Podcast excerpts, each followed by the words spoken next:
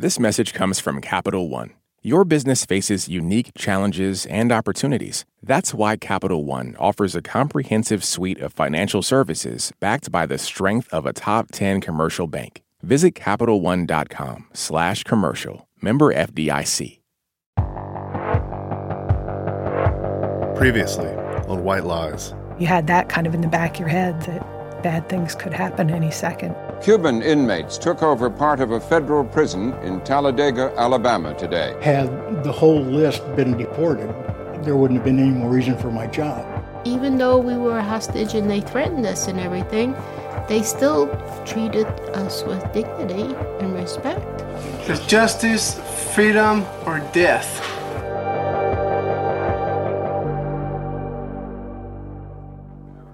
These guys, Hey, I'm uh, Chip Brantley. Chip and Andy, are more people working on the Cuban stuff. Okay. So- We're in downtown Atlanta at the offices of the Atlanta Legal Aid Society. And our guide, Gary Leshaw, a longtime staff attorney here. Let's go upstairs. I don't know if Angie is here. I mean, I'm not, I don't. I'm happy to talk to you guys. I'm a little scattered today because of stuff. But While Gary is now retired, he worked here for 20 years, and he still does a lot of volunteer work for legal aid. So he finds himself in the office quite a bit. I'm going upstairs, but we'll be up and down, so don't lock me out. Gary wants us to meet some of the attorneys, the building manager, the security guy, Hey, this is Chip and Andy. More Cuban stuff. and he's doing all this because he wants us to have access to what has been brought out of storage and placed in the basement. All right. Uh, let's go back down. When the men on the roof took over the prison in Talladega, they'd asked the FBI if Gary Leshaw could be one of the mediators. And they'd asked because Leshaw had represented many of them for years in their attempts to get released. If you were on that list to be deported and you were still in custody, you ended up in Talladega.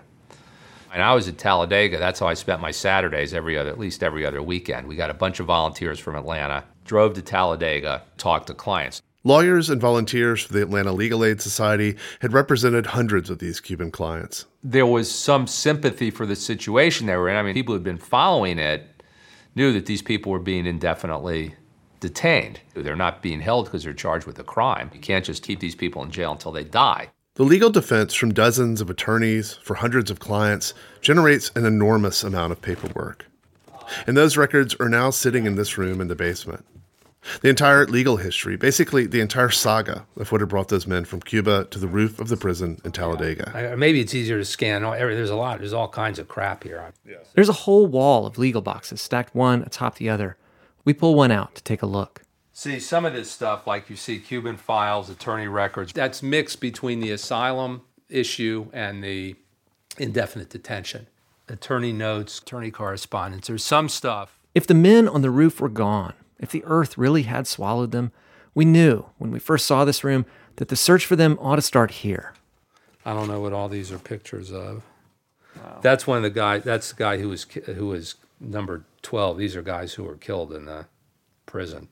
Software, floppy disk, Cuban files. Uh, what can you do with floppy disks these days? We'd end up spending a lot of time scanning the files in the basement of the Atlanta Legal Aid Society. Cuba files, Cuban files, government records, one of three, Department of Justice. Ooh, prison box, two of two. Cuban detainee index, list of deported detainees. Ooh, that sounds promising. Handwritten note from Carlos, someone in Talladega. We decided to scan everything here, to turn every last page. And by the time it was all over, we'd created a searchable database of 23,940 pages. And this database, filled with names, dates, details, case numbers, it would become a guide to our reporting for years to come.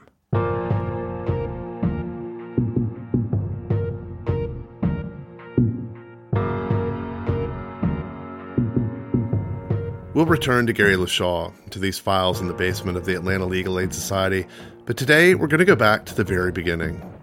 The plight of the men on the roof didn't start when they arrived in Talladega. And it didn't start when the government made a secret list of their names in 1984. And it didn't start when Legal Aid began representing them. Instead, it started in the spring of 1980, with one of the largest refugee crises in American history.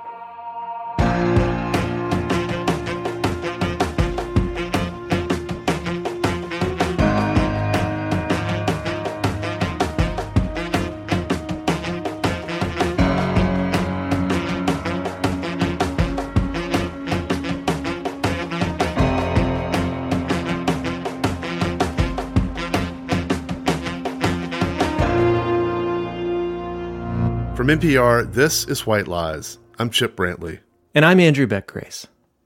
This message comes from Capital One, offering commercial solutions you can bank on. Now more than ever, your business faces unique challenges and opportunities. That's why Capital One offers a comprehensive suite of financial services, all tailored to your short and long term goals. Backed by the strength and stability of a top 10 commercial bank, their dedicated experts work with you to build lasting success. Explore the possibilities at CapitalOne.com/slash commercial, a member FDIC. Support for NPR and the following message come from Betterment, an automated investing and savings app. CEO Sarah Levy shares Betterment's philosophy on investing. No matter the amount of money you have, it's always good to be invested. It's always good to start early. It's always good to save. And the power of being consistent in your habits is really the path to long term wealth. Get started at betterment.com. Investing involves risk, performance is not guaranteed. This is my voice. I can tell you a lot about me, and I'm not changing it for anyone. In NPR's Black Stories, Black Truths, you'll find a collection of NPR episodes centered on Black experiences. Search NPR Black Stories, Black Truths wherever you get your podcasts.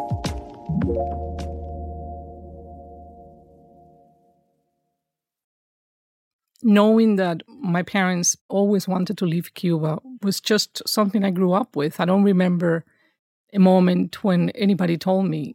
It didn't have to be said, it was just there in the background, or sometimes even in the foreground of, of our lives. That's Mirta Ojito. She's a journalist and writer living in Miami, but she was born in Havana in 1964. Both my father and my mother were from the countryside. Both had very little education, sixth grade, from rural schools. He drove a truck, and my mother worked at home. She was a seamstress. He was a well read man. Well, both were very good readers, but particularly my father had the idea that there was another way to live. Five years before Mirta was born, Fidel Castro had come to power at the end of the Cuban Revolution, a long and dramatic guerrilla war against Cuba's corrupt dictator. And early on, Castro signaled his allegiance to the Soviet Union. This was peak Cold War, when the US and the Soviets were competing for influence all over the globe. But up until this point, most of that had happened far away from the US. Now, just 90 miles from Florida, Cuba was poised to become the United States' communist neighbor, the Soviet Union's only ally in the Western Hemisphere. Though he never particularly liked the previous regime, he felt he had a degree of personal freedom that had been taken away from him. And it was that personal freedom that he really needed in his life, and that he was willing to sacrifice everything and leave Cuba to obtain again. Mirta's parents were denied a visa from the Cuban government shortly after the revolution because her father was still of military age. But throughout the 1960s, hundreds of thousands of Cubans who were wealthy and connected enough to get off the island did so. And to encourage Cubans to come to the U.S., President Johnson signed the Cuban Adjustment Act of 1966.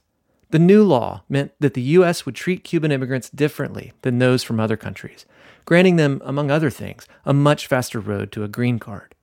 Basically, if you could get to the US, you could stay.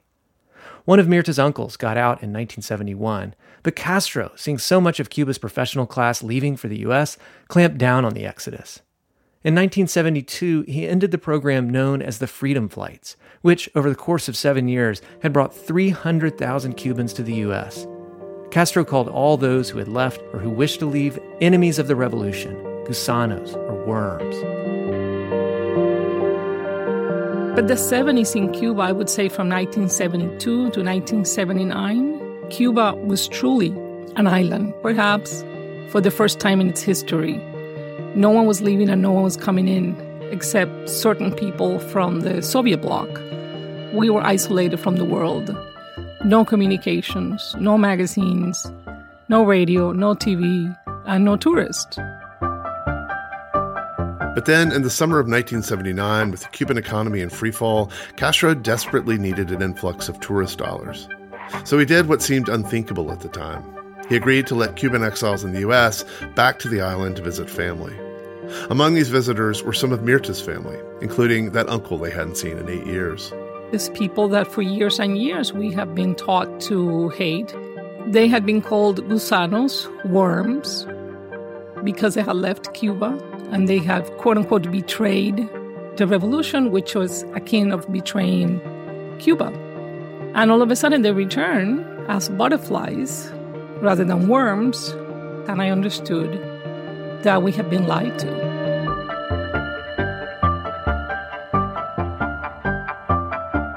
The exiled Cubans brought stories with them. Stories of vast, always stocked grocery stores and car loans and Disney World. The picture was not entirely rosy. They'd all worked hard in the U.S., and they missed their island and their families and friends. But the life they described of freedom and mobility was like a dream to Mirta and her family. And in addition to their stories, they brought Jordache jeans and new sneakers and lipstick and other tangible things that spoke to the possibility of a prosperous life in America. I do remember that they brought me a very nice uh, suit. I think it was wine colored, and a beautiful pair of shoes, uh, also wine colored, high heeled, that I wore uh, one day and just felt like I was on top of the world with that outfit. But really, the worst thing that's happened in this process, it's not the lack of material things, maybe not even lack of personal freedoms. I think it's been family separation. There is not one single family that has not been touched in one way or another by separation. And so many people grew even more disenchanted with the revolution and the things that we have been told. And they wanted some of what the relatives had, but they wanted it in the United States. By the early months of 1980, more than 100,000 exiles had visited family in Cuba. On the island, there's growing unrest about the struggling economy, the tightening of food rations, the restrictions on personal freedom. Many Cubans have had enough. The only legal way for Cubans to get off the island is to get a visa, but that's virtually impossible. Some Cubans have been stealing boats to take to Florida, so the harbors have become heavily patrolled. Others have taken to breaking into foreign embassies to claim political asylum. And it's worked, at least well enough that most of the embassies have become fortified by this point. On the afternoon of April 1st, 1980, a group of Cubans commandeers a city bus in Havana. In the days before, they'd scouted the embassies and discovered that the Peruvian embassy seemed to have fewer Cuban guards out front, and it sat on a corner of two wide thoroughfares, plenty of road for a driver to build up speed as he approached the gates. The bus and its passengers speed toward the embassy, and the driver aims for the front gates. The Cuban guards begin shooting at the bus, which sideswipes a tree, crashes through the gates, and comes to a stop. Just the front part of the bus has made it through the gates, so the driver opens only the front door and then he climbs down the steps and collapses on the ground. Even though his body is still in central Havana, legally speaking, he is now in Peru. In Havana today, the strange story of the Embassy of Peru continued. As- During the incident, a Cuban guard is shot and killed in the crossfire. But Peru, citing international law, agrees to grant everyone on the bus asylum, which infuriates Castro. And so to retaliate, he removes all the Cuban guards from the Peruvian embassy and announces that anyone who wants asylum can have it. It all began last Friday when Cuban guards and barricades were removed from the embassy. At first, a trickle of people and then a torrent. The Cuban government calls them common delinquents, antisocials, vagrants, and bums, but said they were free to leave Cuba. When this news. Castro figures that only a handful of people will try to leave. Enough to burden the Peruvian officials, but not so many that anyone would notice. But within days, with 10,000 people crowded on the embassy lawn and diminishing food and water, it has become a humanitarian disaster and an international embarrassment. The story of Cuba after the revolution, and the story of this moment in particular, is as much a story about Miami as it is about Havana. In the 20 years since the revolution, nearly three quarters of a million Cubans have come to the U.S., with the biggest group of them in Miami. And Cubans have thrived there. Many city and business leaders are Cuban, and the exile community is a growing force in national politics. So when the crisis at the Peruvian embassy starts to unfold, the Cubans in Miami are ready to act. It was one of the biggest demonstrations in Miami's history.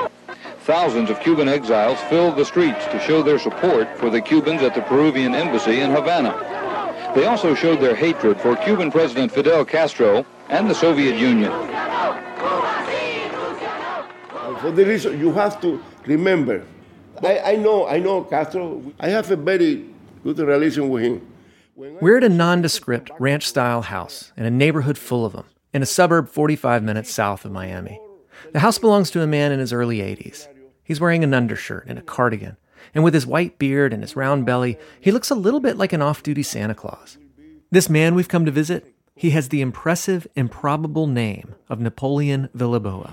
Because, for example, I was one of the founders of the 26th uh, of July movement. When, Napoleon has had quite a life. Born in Cuba, he fought for the revolution, then became disenchanted, not with Castro so much, but with Castro's turn to communism, which he hated. So he joined the U.S. trained forces to fight in the Bay of Pigs. After that mission's spectacular failure, he became an outspoken member of the Cuban exile community in Miami. Napoleon was part of the so called Committee of 75, which had negotiated with Castro to allow those visits from Cuban exiles in the U.S., like Mirta's uncle, whose family had brought her that wine colored suit. For Castro, these visits were a much needed jolt to the Cuban economy. But as Napoleon remembers it, allowing the exiles to visit was Castro's biggest miscalculation. He always wanted to be in power, that's all. But the only time he made a mistake in this is the, the, the visitor of the Cuban outsider. Because the only way to maintain this regime is to don't permit nobody come. It's like North Korea. That's all. That's all. You close. That's all. Nobody go out. Nobody go in. That's all. Nobody goes out. Nobody comes in. That's how Cuba had been for years. But then the exiles returned with their stories and their photos of their cars and their houses, and these visits began to erode many Cubans' faith in the revolution, contributing to the drama at the Peruvian embassy, which is getting more embarrassing for Castro with every passing day. Watching it all unfold, Napoleon thinks about those visits with the Cuban exiles, and then he gets an idea.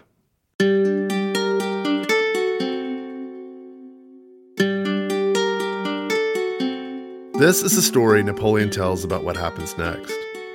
Even though he had been exiled from Cuba after the Bay of Pigs, in 1980 he still has many friends in the Cuban government, including one of Castro's closest advisors. He explains his idea to the advisor, who then takes it to Castro. The next day, Napoleon is in Havana waiting for an audience with the Cuban leader. When it's finally time to meet, Napoleon is escorted to a private floor in the Riviera Hotel and offered a scotch. When Fidel arrives, Napoleon stands to shake the Commandante's hand. Castro hugs him instead.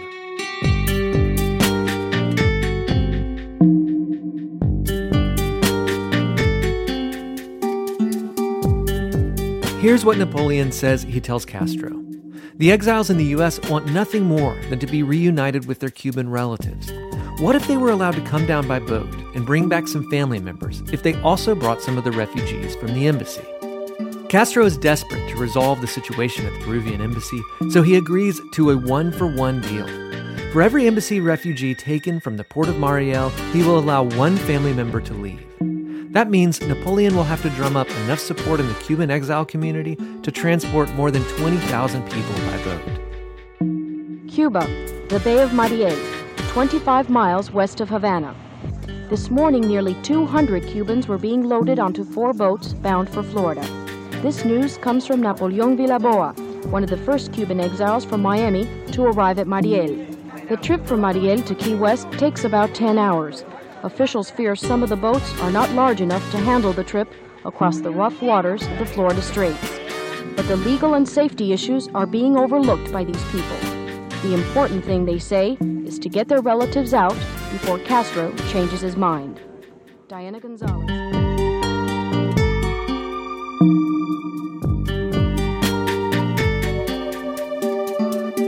This is the beginning of what will soon be known as the Mariel Boat Lift. And as Napoleon leads the first fleet of boats across the Florida Straits, word is already traveling throughout the exile community. If you can get a boat to Mariel Harbor, you just might be able to bring your family to freedom.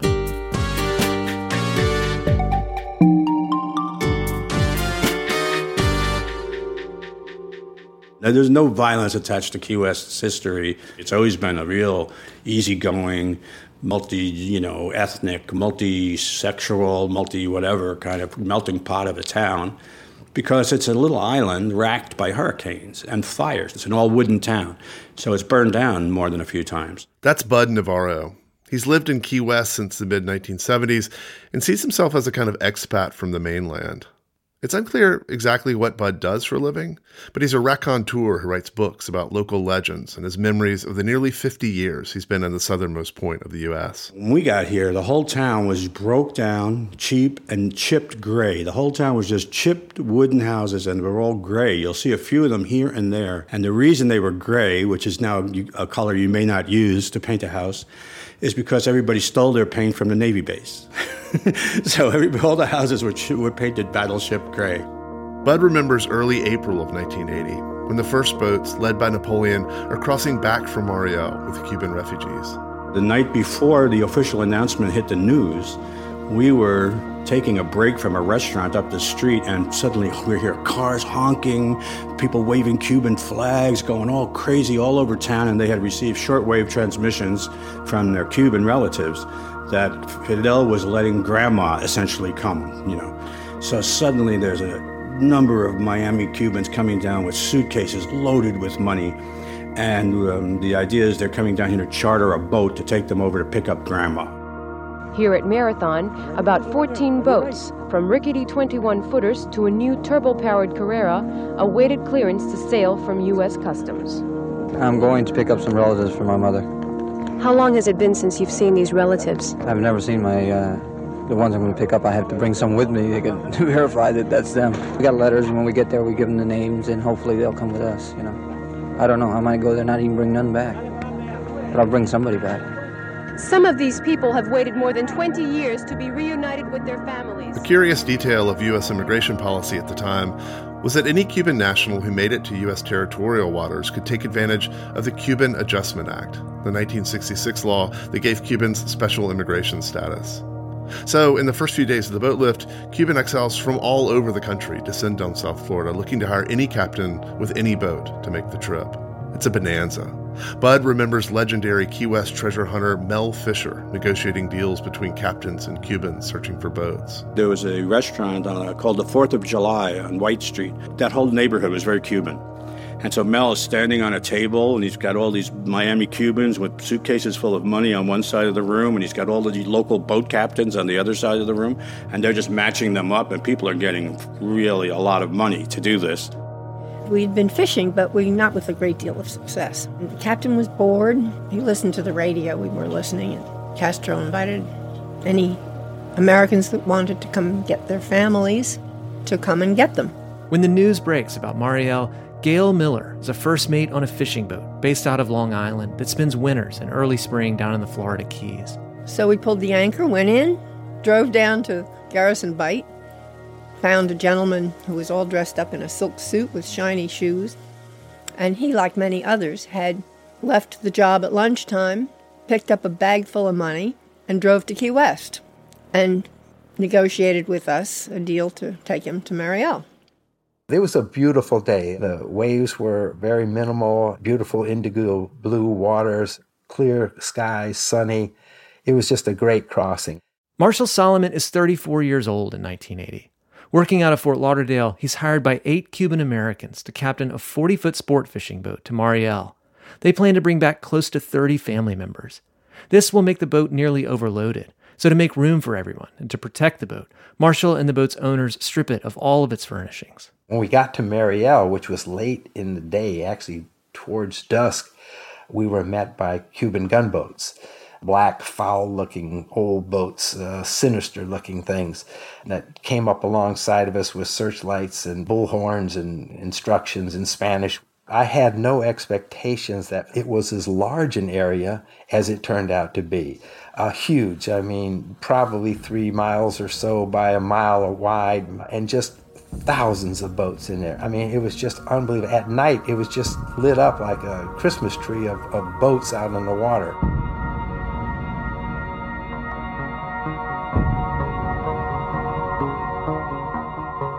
A week into the boat lift, when Marshall leaves for Mariel, more than a thousand boats have already made the journey. And the harbor itself has been transformed from a sleepy industrial port to a teeming city on the water. It was basically just thousands of small boats all anchored helter skelter around the bay and, and, people carrying on. I mean, you could hear radios and laughing and singing, and you know, it was like old home week or something, like you'd had a giant Cuban reunion. oh, we thought go there, get them, come back. But there were 4,000 boats there. and Mariel is like your hand, and each finger is another part of the harbor. There was a boat full of militiamen, Cuban militiamen. And they would go from boat to boat and they would spend some time talking to the people on the boats that had arrived from the US about who they wanted, where they lived, what's their phone number, how do we get them, and they would connect the names with the number that they gave that boat. And then you would hear them sometimes going through the harbor calling for the name of a boat that they were looking for. Marshall expects to be gone no longer than a week, but one week turns into two and then three, but he stays. And as they wait with all those other boats, he becomes more and more aware of the significance of what is happening.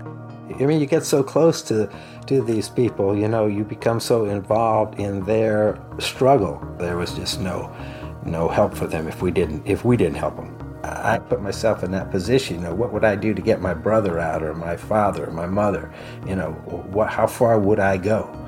And and you know, the answer to that is simply you go to the whatever it took. You do whatever you had to do, and that's what it became.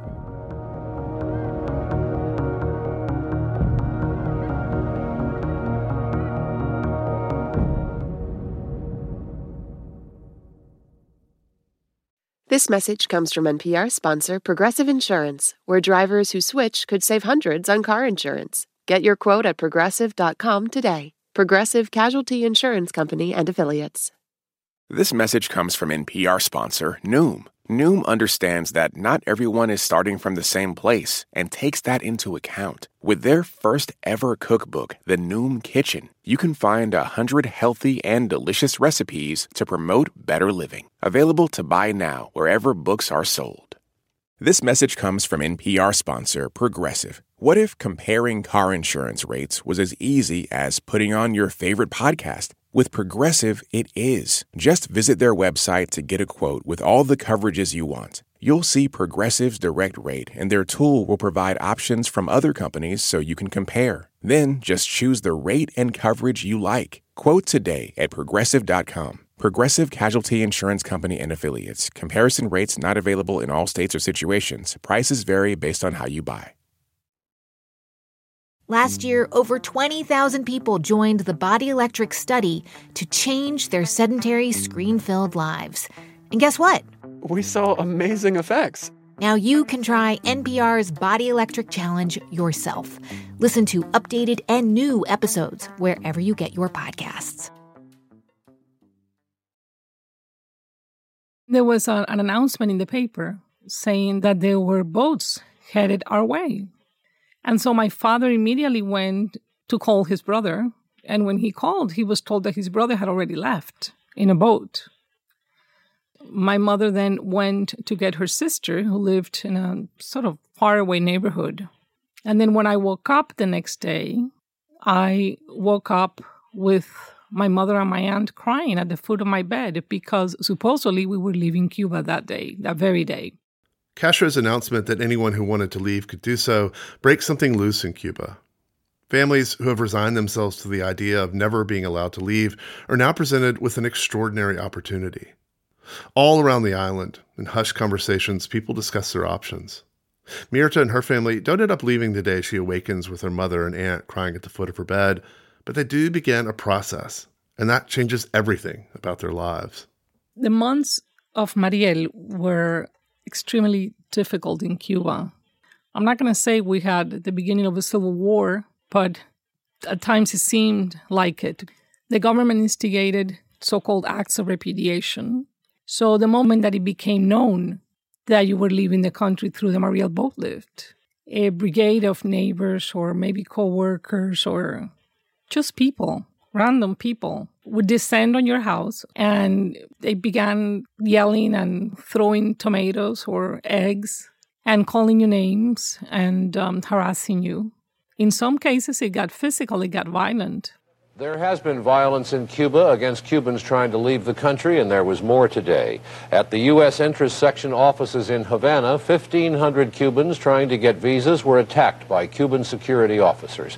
In gangland style, the security men pounded the Cubans with clubs and chains. Castro enlists the government organized neighborhood watch groups, officially called the Committees for the Defense of the Revolution, to ramp up their surveillance and intimidation efforts and to commit these so called acts of repudiation. The people of Cuba are marching again in a kind of political carnival. There's and there are government sponsored marches, too. NBC News gets a reporter into Havana to cover it all.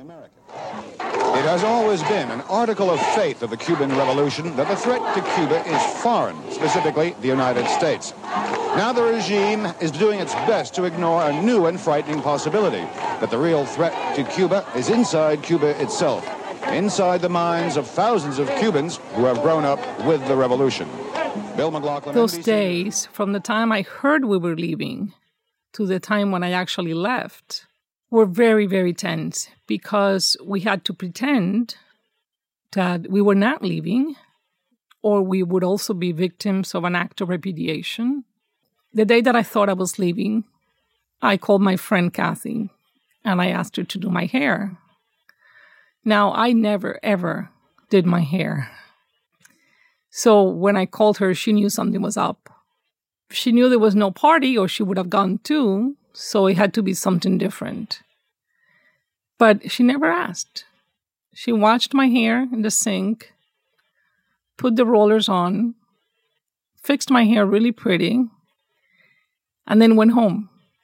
And never once asked me why I wanted my hair done which to me is really very telling about Cuba then. We're good friends, people who've known each other since they were kids.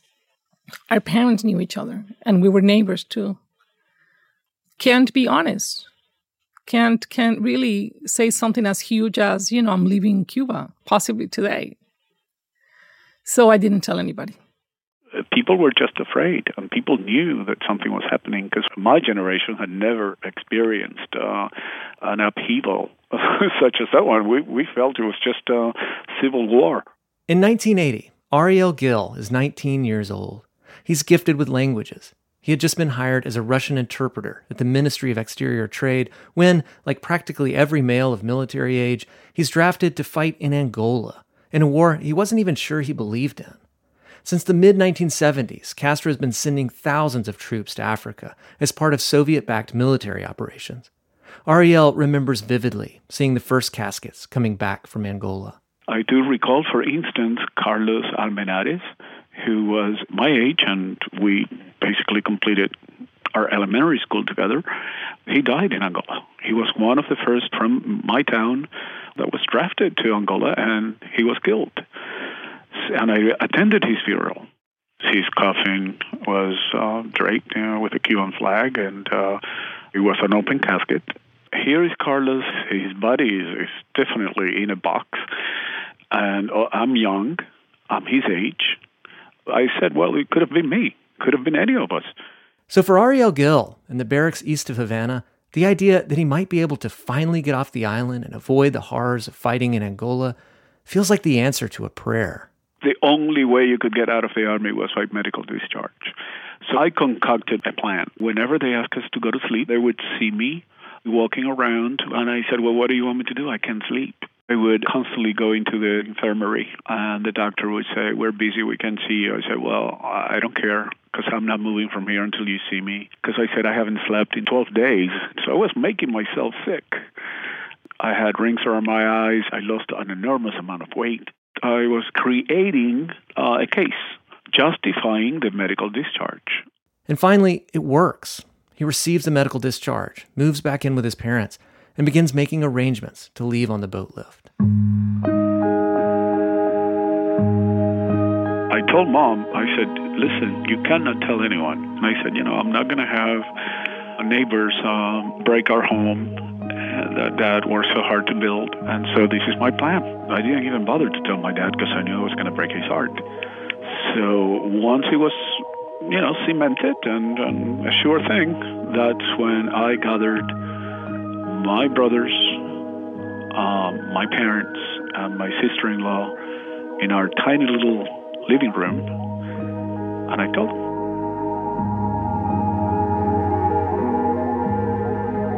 I said, Well, this is my plan.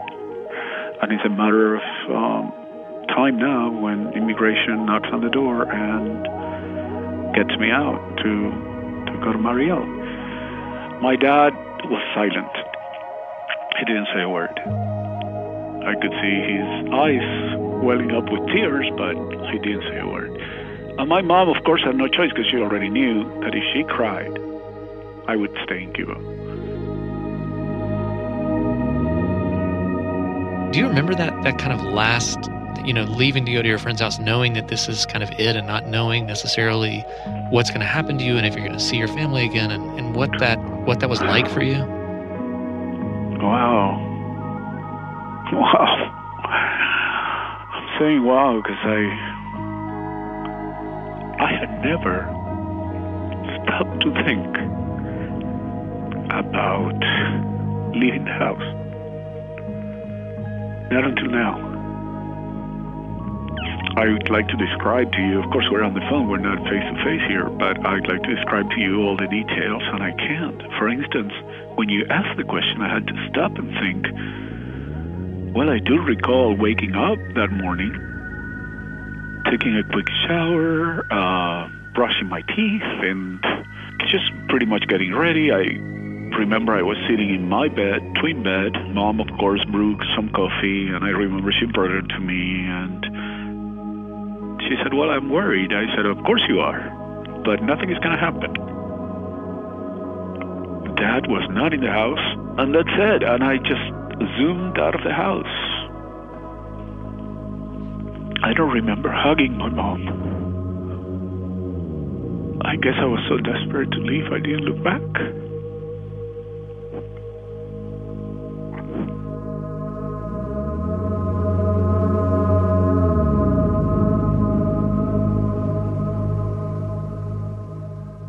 So it was May 7th when the police arrived and there was a knock on the door. And I was I was home getting ready for school. I was having lunch. I was having a sandwich, an egg sandwich, and a yogurt. I mean, I knew that somebody was already coming upstairs because I heard. And I knew that one of them was the downstairs neighbor who happened to be also the president of the watchdog committee my mother and I went home and we opened the door and this man just read our names, all of our names. Um, and then he said, There's a boat waiting for you. Get everybody. And my mother got immediately very flustered. She said, My husband is not here. My other daughter is in school. And he said, Well, you need to go get them.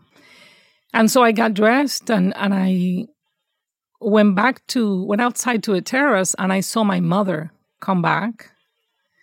And she was faint with emotion. I remember her knees buckled. I saw her. And then um, I got a little bit nervous, but I, you know, she was okay. She came upstairs, and I stood in the terrace, just kind of waiting and saying goodbye, goodbye to, mental goodbye to my neighborhood, but also my childhood and my life in Cuba. The idea was that I was never going to go back.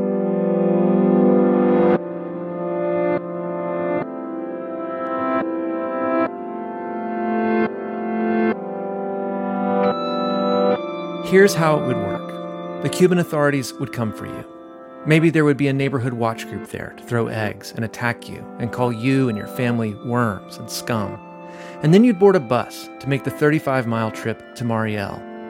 There, await in an old army barracks nicknamed El Mosquito. Whatever you've taken with you from your home is at risk of being confiscated. Wedding rings are taken. Most refugees leave Cuba with only the clothes on their backs. The wait in El Mosquito can be relatively quick, or it can take weeks. That's what happened to Ariel, who realized later he turned 20 waiting in the camp. And then, often without much warning, your name is called and you're boarding a boat overcrowded with strangers. It's likely you've never been aboard a boat, but soon you're exiting the harbor and heading toward the open water of the Florida Straits, leaving the island, the only place you've ever known, behind you. I was downstairs making sandwiches for everybody because I wanted to keep busy. And then there was a woman downstairs who must have come in the boat because I don't think she was one of the group. I do remember that her name was Blanca. And she said, Well, we're leaving Cuba now. You need to go upstairs and see Cuba for the last time. And so I ran upstairs and I saw us leave, and you could see the outline of the island, all green, and as we were leaving. And I stayed there staring until I couldn't see it anymore.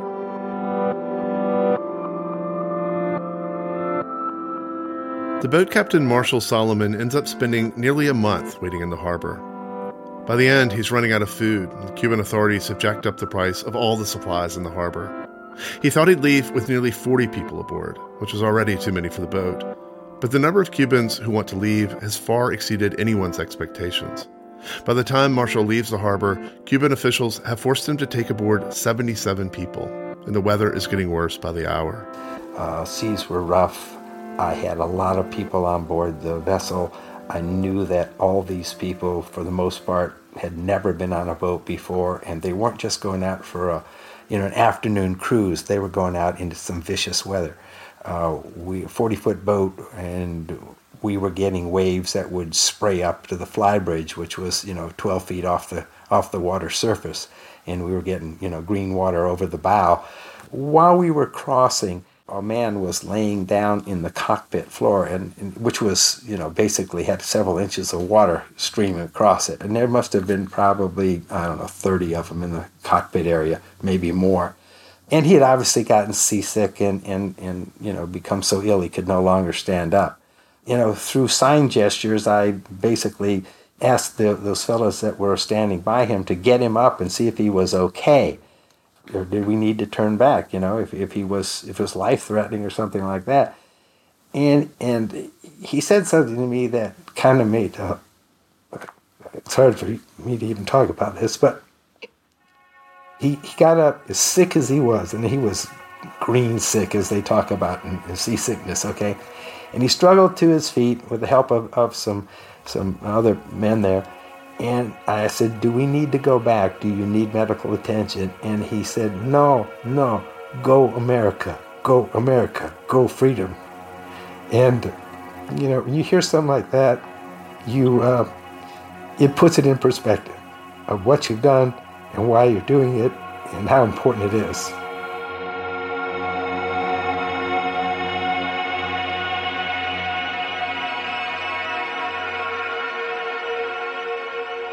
And that's it, right?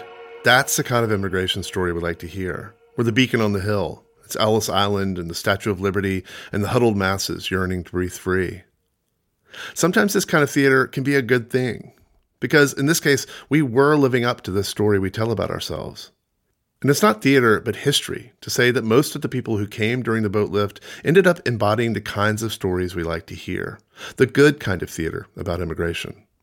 Stories of families reunited, and American dreams attained. Mirta and her family were received by relatives in Miami, where she learned English, finished school, and eventually became an award winning journalist. And Ariel, sponsored by his godmother in New York, became a language teacher at a university. But 125,000 Cuban refugees would make their way to the U.S. during the boat lift, 100,000 more than Villalboa bargained for and that the United States initially expected. Strictly speaking, from the U.S. government's perspective, the whole thing was illegal. The men and women arriving had no formal entry papers to come into the country. And almost from the beginning of the boat lift, the U.S. government struggled to craft a coherent policy about what to do with all these people. The numbers started exploding, and what had been just a trickle originally became a flood. Jack Watson was an advisor in Jimmy Carter's White House, tasked by the president with coordinating the response to the boat lift. The president himself had made no formal comments about what was happening in South Florida. That is, until Monday, May 5th, 1980. According to the presidential daily log, President Carter got a haircut around 9:30, welcomed the visiting foreign secretary of the UK, and met with Vice President Walter Mondale at the White House. In the evening, he played tennis with Rosalynn, and then the first family retired to the White House Theater to watch Steve Martin in The Jerk. But there's just one thing anyone will really remember about that day. It came in the Q&A session after a speech at the National League of Women Voters conference. By this point, the boat lift was leading nearly every newscast with images from Key West of Cuban refugees disembarking from overcrowded boats. I remember the day that President Carter was going to give a speech to some group in Washington, D.C., the luncheon speech. It was the League of Women Voters. Yes. Thank you.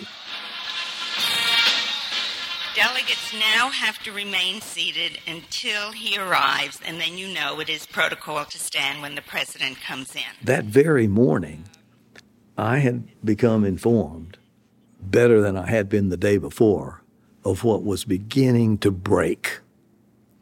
So I went into the president's office before he went to the speech, and I said, Mr. President, be careful about what you say here. We, we, it's hard to tell how big this is going to be. It's hard to tell what we're the full scope and dimension of what we're going to have to be dealing with. Take care not to overcommit. During his speech, Carter had avoided mentioning the boat lift. But then, in the Q&A section afterward, a delegate asked a question about what exactly the federal government was planning to do about the thousands of Cuban refugees arriving every day. We are the most generous nation on earth in receiving refugees. And I feel very deeply that this commitment should be maintained. Ours is a country of refugees.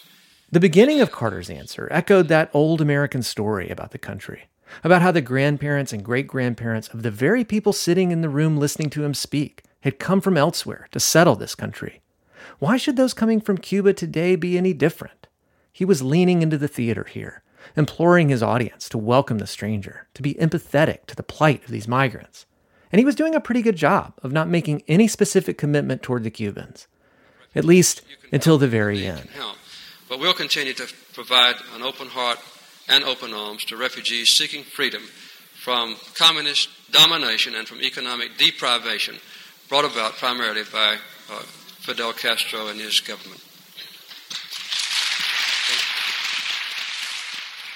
President Carter said today that the United States will welcome Cuban refugees with an open heart and open arms, and they were taking him at his word. While President Carter says these refugees are welcome in the United States, it'll take more than words to unclog this traffic jam in Key West. So, so you knew right away that that was going to be a problem. Yes. And, and when did it become a problem? Start. Almost immediately. Almost immediately, because the press was saying, oh, well, the president is saying we welcome you all with open arms and open heart, while others in the government are saying we, we need to proceed with some caution here. 130,000, more or less, Cubans crossed our shores illegally. They were coming into the country without having gone through the procedures that are, are applicable to them. There were thousands of people who didn't have so much as a friend, much less a family member whom they could call or with whom they could stay. What do you do with those people? They get out of their boats and they and they walk through the the water onto the shore and they're yours. What do you do with them?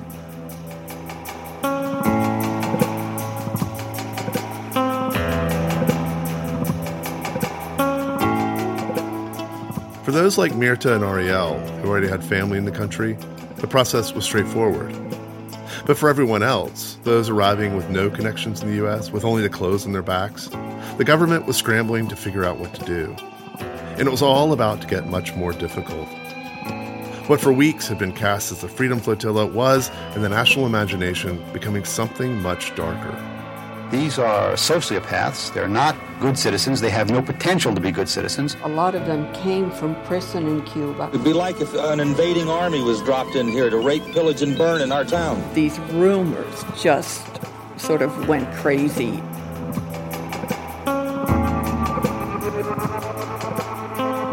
Those rumors? That's next time on White Lies.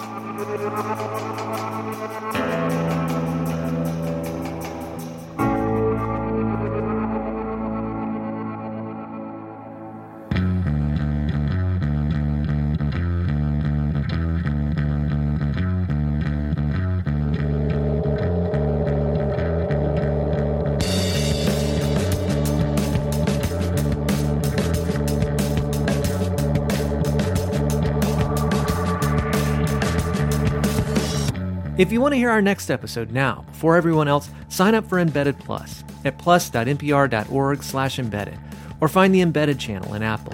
It's a great way to support our work and you'll get to listen to the entire season sponsor free. That's plus.npr.org/embedded. White Lies is reported, written, and produced by us and Connor Towne O'Neill.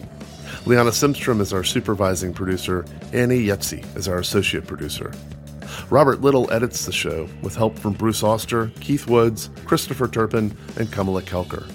Our incredible score is composed and performed by Jeff T. Byrd. Emily Bogle is senior visual editor. Barbara Van Woerkom is our fact checker. We had production help from Pablo Arguelles. Our audio engineer is Maggie Luthar. Special thanks to Radiohead for the use of their song The National Anthem, courtesy of XL Recordings and Warner Chappell Music. Archival tape in this episode comes from the PBS NewsHour collection in the American Archive of Public Broadcasting, the U.S. Citizenship and Immigration Services Historical Library, NBC, ABC, CBS, Miami Dade College's Wolfson Archives, and the Jimmy Carter Library and Museum.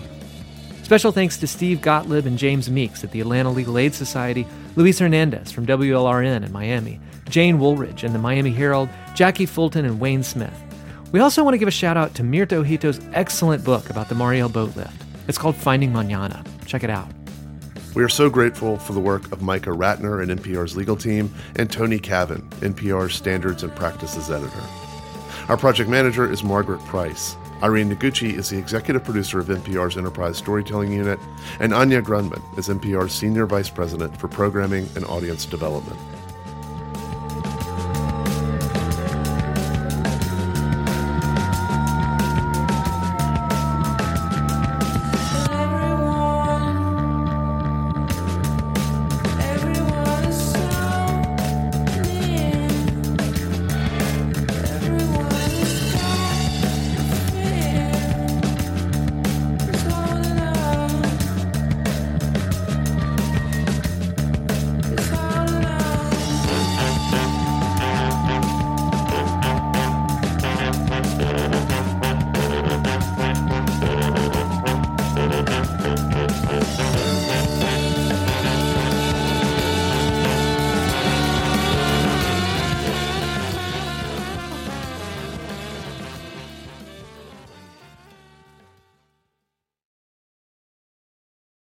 This message comes from NPR sponsor, the NPR Wine Club. Get the world of wine delivered to your door. When you join the NPR Wine Club, you'll receive the stories behind every bottle and favorite NPR shows and personalities arriving in liquid form, like Weekend Edition Cabernet and Wait Wait Don't Tell Me Zinfandel. The NPR Wine Club is a delicious way to support NPR's programming. If you're 21 or older, uncork a special offer at nprwineclub.org/podcast. This message comes from NPR sponsor Capella University. With Capella's FlexPath learning format, you can earn your degree online at your own pace and get support from people who care about your success. Imagine your future differently at capella.edu. All that sitting and swiping, your body is adapting to your technology. Learn how and what you can do about it. I really felt like the cloud in my brain kind of dissipated. Once I started realizing what a difference these little breaks were making, there's no turning back for me. Take NPR's Body Electric Challenge. Listen to the series wherever you get your podcasts.